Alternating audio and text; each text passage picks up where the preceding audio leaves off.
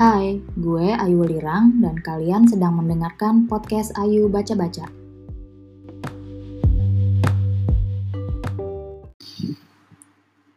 Halo teman-teman, selamat datang kembali di podcast Ayu Baca-Baca dan selamat mendengarkan episode 6 kali ini. Di episode kali ini gue mau membahas soal novel yang baru banget gue baca ulang, diterbitkan oleh Serambi, dan ini uh, novel aslinya itu berbahasa Prancis, berjudul La Nuit de Calligraphe. Oh, mohon maaf kalau salah ya bahasa Prancisnya atau dalam bahasa Inggris sudah diterjemahkan sebagai The Calligrapher's Night. Dan dalam bahasa Indonesia ini sudah diterbitkan dengan judul Seniman Kaligrafi Terakhir. Novel ini ditulis oleh Yasmin Gata, seorang penulis berkemba, berkebangsaan Turki Prancis, tapi beliau sih menganggap kalau beliau ini berkewarganegaraan Prancis. Tapi sebenarnya eh, Yasmin Gata ada darah Turki, yaitu dari neneknya yang bernama Rikat Rikat Kun. Rikat KUNT ya. Dan neneknya ini adalah seorang seniman kaligrafi yang terakhir hidup di Turki dari saat awal mula Ottoman atau Ataturk Kemal Ataturk menjadi pemimpin Turki dan kemudian menghapuskan bahasa Arab dari sana dan membuka ekspansi besar-besaran bahasa Latin di Turki. Mungkin untuk lebih jelasnya, mari sama-sama menyimak oh, apa yang akan gue bahas dari seniman kaligrafi terakhir di segmen berikut ini. Selamat mendengarkan.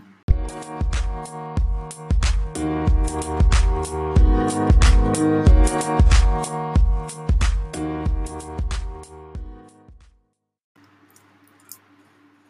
ini diawali dengan sebuah narasi dalam sudut pandang pertama, yaitu diceritakan oleh Rikatnya sendiri. Rikatnya adalah tokoh utama sekaligus pencerita utama dalam novel seniman kaligrafi terakhir. Rikat adalah se seorang perempuan yang lahir sekitar tahun 1906 atau 1908 dan sejak kecil tuh sebenarnya dia sudah menyadari kalau dia sangat mencintai seni kaligrafi yang marak di Turki. Dan juga banyak kaligrafers di sana itu menghamba bukan menghamba ya eh, melayani kesultanan. Dan para sultannya itu juga menjadi hamba Tuhan dengan cara membuat seni kaligrafi. Nah, narasinya dibuka dengan pernyataan Rikat, yaitu dia menceritakan bahwa ia meninggal pada tanggal 26 April 1986 pada usia 83 tahun. Ketika itu, Istanbul sedang merayakan pesta tulip di Emirgan. Kematianku dilaporkan pagi itu juga oleh putraku, Nedim, ke kantor catatan sipil Beylerbe, desa yang seolah-olah duduk bersila di perbukitan pantai Asia Selat Bosporus. Kepergianku tanpa banyak basa-basi, sama seperti hidupku. Tak sedikit pun kematian membuatku takut. Kematian hanya kejam terhadap mereka yang takut kepadanya. Tak ada jeritan ataupun air mata. Kematianku selembut pucuk pandan air yang dicelupkan ke dalam tinta, lebih cepat daripada tinta di serak kertas. Nah, saat membaca saat awal membaca narasi ini, e, narasi sudut pandang orang pertama yang diceritakan oleh Rikatnya sendiri, saya langsung menganggap bahwa wah berarti e, sepanjang penceritaan novel ini kita akan mendengar cerita akan budaya suatu negara yang diceritakan oleh seorang arwah. Tentu saja karena di awal cerita nih Rika sudah sudah berkata bahwa ia meninggal pada usia 83 tahun. Itu berarti kita bisa mengambil kesimpulan bahwa yang akan menceritakannya adalah arwah. Menarik kan? Kita lanjut ya. Jadi novel ini sebenarnya seperti novel sejarah, sejarah singkat mungkin ya. Atau mungkin semacam semi autobiografi seseorang yaitu Rikat sendiri dan yang bercerita bahwa dia adalah seorang seniman kaligrafi. Dan kenapa disebut seniman kaligrafi terakhir? Karena mungkin pada saat itu dialah yang menjadi seorang seniman kaligrafi yang hidup sampai akhirnya dia meninggal. Sejak masa kepemimpinan Ataturk. Nah, buku ini adalah secara garis besar bercerita tentang sebuah budaya atau sebuah kultur yang harus dihapuskan dari suatu negara, di mana kultur ini adalah kultur yang sudah mendarah daging dan sudah ada asli sejak negara itu didirikan. Dan harus dihapuskan karena perubahan kepemimpinan yang tadi mungkin awalnya kesultanan menjadi kepemimpinan kepemimpinan sekuler, di mana saat itu Ataturk menggantikan pemimpin sebelumnya. Ataturk bahkan dijuluki sebagai serigala hitam dan semua hal yang berbau sejarah Turki, budaya Turki, juga agama asli Turki itu harus dihapuskan. Termasuk kaligrafi dan bahasa Arab. Pada saat itu, Ataturk yang diktator sekaligus sangat sekuler dan netral terhadap semua hal-hal yang berbau agama atau religius, mencoba untuk menghapuskan budaya yang sudah berabad-abad lamanya terbangun di Turki dan budaya ini adalah uh, salah satu kesenian, kesenian yang sangat tua, yaitu seni kaligrafi. Di mana seni kaligrafi ini adalah sebagai bentuk uh, seorang seniman kaligrafi untuk apa ya, untuk berdoa atau berzikir kepada Tuhan. Nah, karena ada hubungannya dengan agama, maka budaya tersebut juga harus dihapuskan pada saat itu oleh kepemimpinan sekulernya Ataturk. Jadi semua seniman, kumpulan seniman yang mengabdikan seluruh hidupnya itu untuk menghamba pada Tuhan, ya seorang sufi gitu, yang mempopulerkan huruf Arab juga dan menggambarkannya dengan indah dalam seni kaligrafi untuk hiasan masjid, hiasan ruang pemerintahan atau hiasan dalam kitab suci, hiasan pintu-pintu gerbang kesultanan dan lain sebagainya itu harus menjadi seorang pengangguran karena mereka tidak lagi diizinkan untuk menggambar atau membuat kaligrafi. Nah, sejak Ataturk memimpin, awalnya seniman-seniman itu hanya dipindahkan ke sebuah akademi dan diberikan tempat tinggal. Jadi mereka awalnya uh, di apa ya pelan-pelan tuh dipindahin dari yang mereka tadinya ada di beberapa bagian ruang kesultanan, akhirnya mereka di, dibuatkan sebuah akademi dan tempat tinggal. Mereka dipindahkan ke sana. Jadi tidak ada lagi hubungan langsung antara kesultanan dengan para seniman ini. Yang awalnya mereka masih bisa bekerja, masih bisa menggambar sesuai pesanan. Tapi lambat laun, pekerjaan bagi para seniman ini juga semakin berkurang. Sebenarnya kan seniman ini tuh, mereka ini, para seniman kaligraf ini, bukan hanya bekerja demi memuaskan kesultanan ya, atau untuk mendapatkan uang gitu dari hasil karya seni mereka atau hanya sekadar untuk uh, memuaskan estetika egoisme estetika mereka gitu sebagai seniman. Tapi sebenarnya uh, tujuannya seniman kaligrafi pada awalnya ini mereka membuat kaligrafi berlafazkan ayat-ayat, bertuliskan huruf Arab gundul gitu. Sebenarnya mereka itu adalah salah satu bentuk zikir terhadap Tuhan. Gitu. Mereka kan berzikir lewat pena dan mereka beribadah lewat kata-kata yang mereka tuliskan dalam kaligrafi. Namun karena pekerjaan itu semakin berkurang, akhirnya zikir dan ibadah mereka itu menjadi semakin mati. Dan mereka seniman kaligrafi yang tidak bisa kalau tidak berzikir lewat kaligrafi mereka. Nah, walaupun uh, budaya Turki ini sangat kental, tapi Yasmin Gata yang menganggap dirinya berkebangsaan Prancis, padahal Prancis Turki gitu, menuliskannya tuh tanpa pretensi untuk menggembar-gemborkan budaya Turki terlalu pretensius gitu jadi cukup netral cukup mengalir dan cukup indah. Seperti roman lah. Jadi kayak roman sejarah gitu ya. Dan dia tuh menceritakan dari sudut pandang neneknya yaitu Rikat. Nah di sini Rikat bercerita bahwa pada saat itu sekitar tahun 1923 saat awal mula uh, apa ya awal mula Republik Turki memutuskan hubungan dengan Islam dan secara berangsur-angsur menghapuskan bahasa dan tulisan Arab, Rikat ini kecewa gitu kan. Dan apalagi pada saat itu ekspansi huruf Latin tuh sedang merajalela. Dan karena Ataturk itu sangat sekuler, dia membuka seluas-luasnya ekspansi tersebut. Nah, pada saat itu para seniman tidak bisa tinggal diam. Tentunya ada yang masih mencoba diam-diam gitu secara militan gitu, secara underground untuk mengembuskan zikir di setiap tarikan garis dalam kaligrafi. Ada pula yang nggak berani gitu, kayak cuman jadi apa ya, kayak sudah ada mandat di mana kalau masih ada yang ditemukan menulis kaligrafi, mereka harus ditangkap ya, semacam itulah semacam ada suatu undang-undang tidak tertulis di mana para penulis kaligrafi ini, eh, para seniman kaligrafi ini, kalau coba-coba untuk masih menulis kaligrafi atau bahasa Arab, atau minimal bernyanyi atau berjoget sufi, mereka akan ditangkap. Jadi kalau pilihannya satu, ada yang berani tetap menjadi seniman kaligrafi tapi diam-diam, ada juga yang hanya bisa iba, sedih, melihat kalamnya kaku, tintanya menjadi beku, dan salah satu seniman tersebut yang paling cinta dan paling suka berzikir pada Tuhan lewat kaligrafi bernama Selim. Pada akhirnya ia melakukan sebuah pemberontakan. Tapi pemberontakan ini bukan terang-terangan ya pada kepemimpinan Ataturk.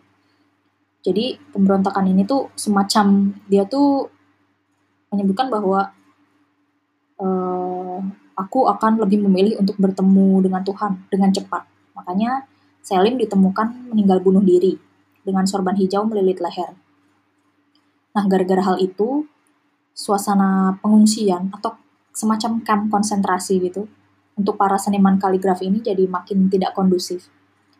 Nah, salah satu pengurus para seniman tua ini adalah Rikat, yang pada saat itu sebenarnya diam-diam dia berguru pada Selim Nah, dengan segenap keberaniannya, uh, dia kabur dengan membawa warisan almarhum Selim.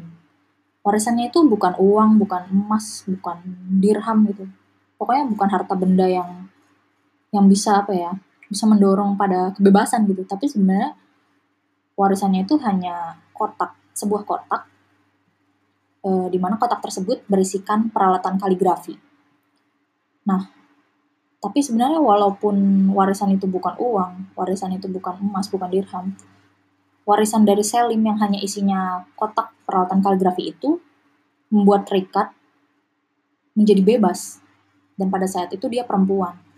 Di mana ya kita semua tahu kalau di dalam kultur patriarkis apalagi daerah daerah-daerah Timur Tengah itu masih sangat kuat ya. Dan Rikat ini ya namanya perempuan ketika sudah dewasa ya hanya bisa bisa menghabiskan waktu untuk menjadi istri seseorang, kemudian mengurus keluarga seperti itu. Tapi dengan dia membawa pergi warisan Selim, akhirnya dia bisa menemukan kebebasannya dan menemukan passionnya di mana dia tuh sebenarnya dari dulu pengen menjadi seniman kaligrafi. Dan hal itu di Turki sejak berabad-abad lalu di Turki menjadi seniman kaligrafi uh, apalagi yang spesifik seniman kaligrafi sofistik gitu pada saat itu agak tidak lazim bagi seorang perempuan kalau mereka bekerja menjadi seniman kaligrafi. Di situlah muncul pertentangan batin, pergolakan batinnya Rikat, dan sebagai perempuan yang punya keluarga, punya suami, punya anak, ya Rikat harus memilih. Pada akhirnya dia memilih untuk bebas, memilih untuk mengikuti kata hatinya dan ia pun meninggalkan keluarganya dan meninggalkan kehidupannya sebagai ibu hanya untuk mengabdi kepada Tuhan sebagai seniman, mengabdi kepada Tuhan lewat seni kaligrafi. Dan pada akhirnya dia setelah meninggal, dia pun menceritakan secara runut gitu dari dulu, dari zaman awal-awal Ataturk memimpin sampai dia hendak meninggal, sampai Rikat meninggal sih, mak mohon maaf jadi sampai yang menjadi arwah dia menceritakan tentang kisah hidupnya sebagai seniman kaligrafi perempuan juga seniman kaligrafi terakhir yang ada di Turki sebagai arwah dia bercerita dalam sudut pandang orang pertama itu nah sebenarnya di dalam buku ini selain sebuah roman sejarah yang apa ya yang membuat hati kita mencelus gitu kita tuh bisa mengetahui bahwa pada saat itu Ataturk sedemikian kejamnya. Bahkan dia sampai menghapus bu, salah satu budaya tertua di Turki yang sudah berabad-abad ada di Turki yaitu budaya membaca dan menulis bahasa Arab, dia hapus. Dan mungkin dia bisa melakukan pemelintiran sejarah sebagai seorang diktator. Selain hal itu menarik, juga ada hal lain yang menarik di dalam novel seniman kaligrafi terakhir ini. Beberapa hal itu adalah di antaranya istilah-istilah kaligrafi yang mungkin uh, hanya kita dengarkan. Jadi ini uh, kaligrafi itu kan macam-macam ya. Jadi ada kaligrafi Jepang, ada kaligrafi Korea, kaligrafi aksara Cina, dan lain-lain, dan juga kaligrafi Timur Tengah dengan bahasa Arab sebagai bahasa dominan yang dituliskan. Nah, di sini kita bisa mendapatkan Eh, mendapati istilah-istilah kaligrafi dan istilah-istilah sufistik yang mungkin tidak kita ketahui secara umum ya sebagai orang awam. Namun istilah-istilah tersebut coba digambarkan juga dijelaskan dengan catatan kaki oleh Yasmin Gata. Mungkin memang tidak di tidak dimunculkan dalam cerita-cerita atau narasi yang digambarkan oleh Rikat itu sendiri hanya dalam catatan kaki supaya kita bisa mencari uh, kelanjutan dari istilah-istilah tersebut. Kemudian ya kisah sejarah Turki yang kita tahu, tapi memang karena ini berada di rezimnya Ataturk, jadi yang mendominasi adalah bagaimana pada saat itu Ataturk memimpin Turki. Dari mulai bahasa Arab pelan-pelan dihapuskan, kemudian segala kontak dengan hal-hal yang berbau Islam juga dihapuskan, sampai Ataturk menjadi membentuk Turki sebagai negara yang sekuler. Hingga saat ini pun Turki masih sekuler. Bahkan kalau dulunya mungkin di Turki kita masih bisa mendapati perempuan-perempuan Islam berhijab, ya mungkin sekarang mereka sudah tidak wajib berhijab karena negaranya sudah lebih sekuler. Seperti itu. Kemudian di novel Seniman Kaligrafi terakhir juga kita melihat bagaimana ekspansi barat gitu kan ekspansi barat itu begitu begitu masif sampai-sampai sebuah budaya yang sudah ada sejak zaman Turki mungkin didirikan sebagai negara dari zaman Turki Kesultanan deng sebuah budaya yang sangat melekat melekat begitu apa ya itu dalam di negara tersebut di Turki pada akhirnya bisa kalah dengan ekspansi lah ekspansi barat. Ya, kita tahu bahwa penjajahan tuh dalam bentuk apa pun, dalam hal ini sih dalam bentuk kalau di cerita seniman kaligrafi terakhir ini penjajahannya bukan yang eksplisit seperti negara kita dijajah oleh Belanda gitu ya. Tapi penjajahannya dalam hal lain di mana pada saat itu eh, bangsa barat mengekspansi bahasa Arab apa bahasa Latin bukan bahasa Arab ya mohon maaf jadi mengekspansi bahasa Latin ke Turki secara masif juga mewarnai se, uh, mewarnai budaya Turki dengan budaya budaya Barat sampai akhirnya bahasa Arab dan segala yang berbau bahasa Arab itu terhapuskan pelan-pelan terhapuskan cuma memang uh, membaca ini tuh apa ya kita tuh bisa menyelami budaya Turki yang dari awalnya islami menjadi sekuler dengan teratur gitu. Jadi kita tidak menemukan ekspansi tersebut terjadi secara lompat-lompat, tapi pelan-pelan dan teratur. Jadi awalnya kayak bisik-bisik dulu, lama-lama baru terang-terangan. Hingga akhirnya ternyata setelah kita sadar bahwa budaya itu sudah terhapus. Mungkin ini sama halnya kayak waktu kita dulu dijajah sama Belanda gitu. Kita kan nggak sadar ya bahwa kita tuh punya banyak kekayaan, termasuk kayak karya sastra dan semua dokumen-dokumen negara kita, pada akhirnya kan dibawa oleh Belanda. Bahkan kalau saya dengar dari beberapa teman yang sudah sering dapat beasiswa atau residensi, mereka tuh kaget kalau kebetulan ada yang di Belanda gitu, mereka kaget waktu di Leiden itu, mereka mendapati bahwa, wah ternyata naskah-naskah kuno negara kita, naskah-naskah kuno Indonesia tuh ada di Belanda loh gitu. Nah, mungkin semacam ini. Hal-hal itu terjadi juga saat Turki itu mengalami apa ya?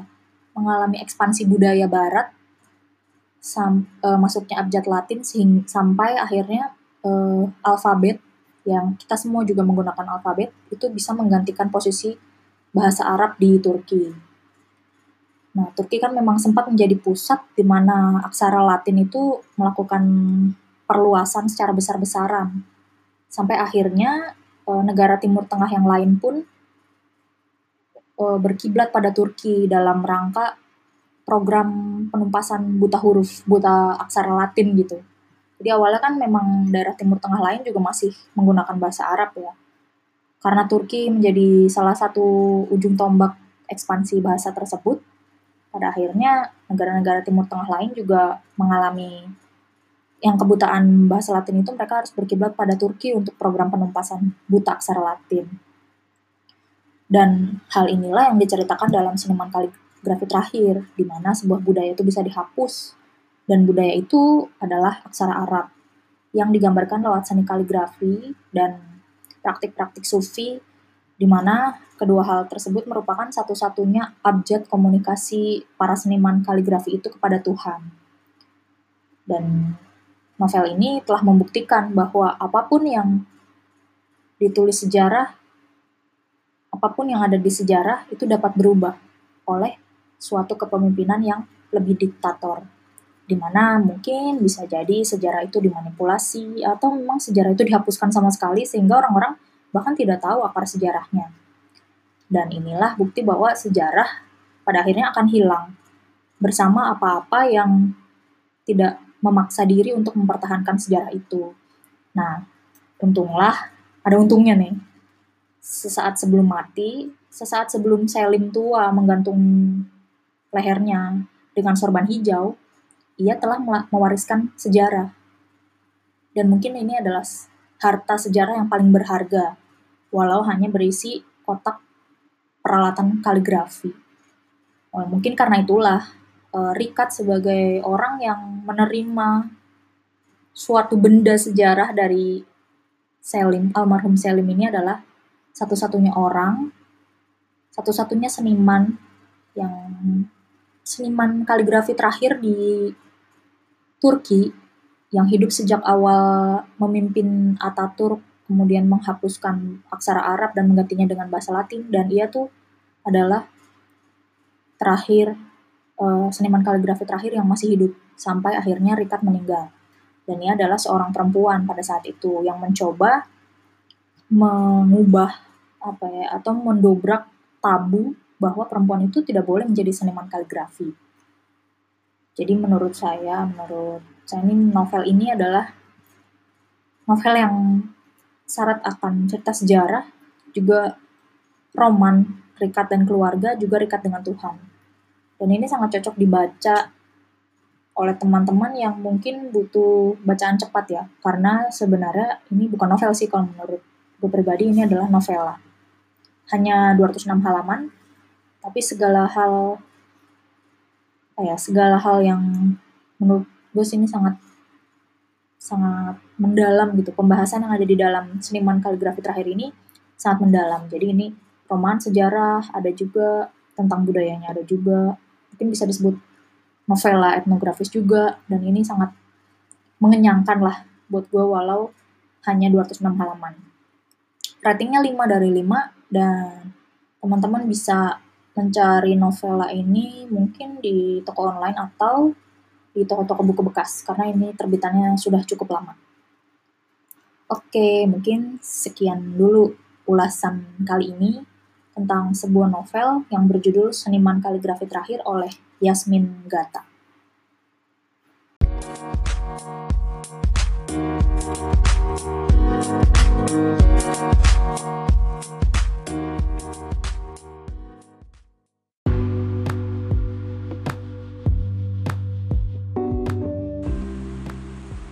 Malam sebelum gue sign off dari Anchor FM gue mau menginformasikan bahwa podcast Ayu Baca Baca sudah bisa didengarkan dari beberapa platform podcast yang bisa kalian pilih mulai dari Anchor FM kemudian Spotify, Apple Podcast, Google Podcast, Radio Public, Breakers, dan lain-lain.